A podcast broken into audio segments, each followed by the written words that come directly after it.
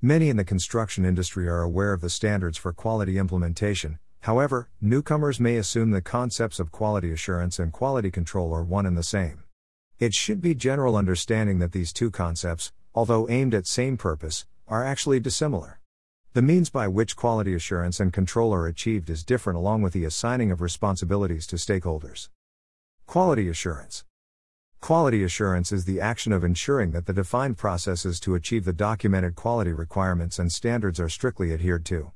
This action also takes into cognizance the outcome from the quality control process, as it helps to know which processes may not have been followed through.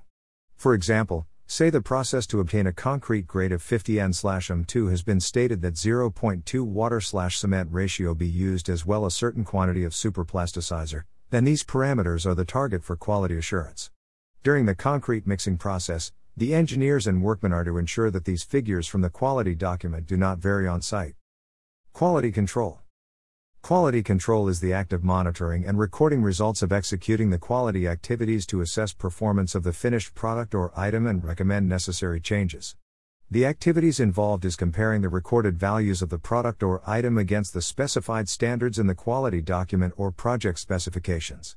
It is through quality control that we can ascertain that a quality assurance process was effective or if some changes are required. The table below shows some differences between the two concepts. The responsible parties for quality. A project can have high quality standards only if the quality management plan trickles down from top to bottom.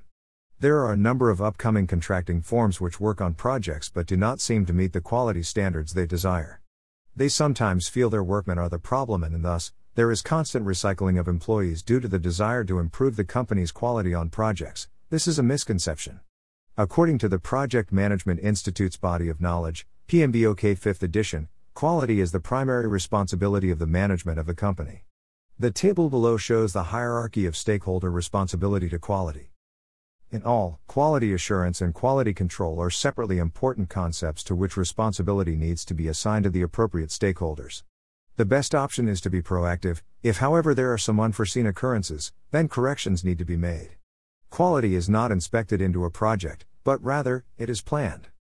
Reference 1. PMBOK Guide, 5th edition, Project Management Body of Knowledge.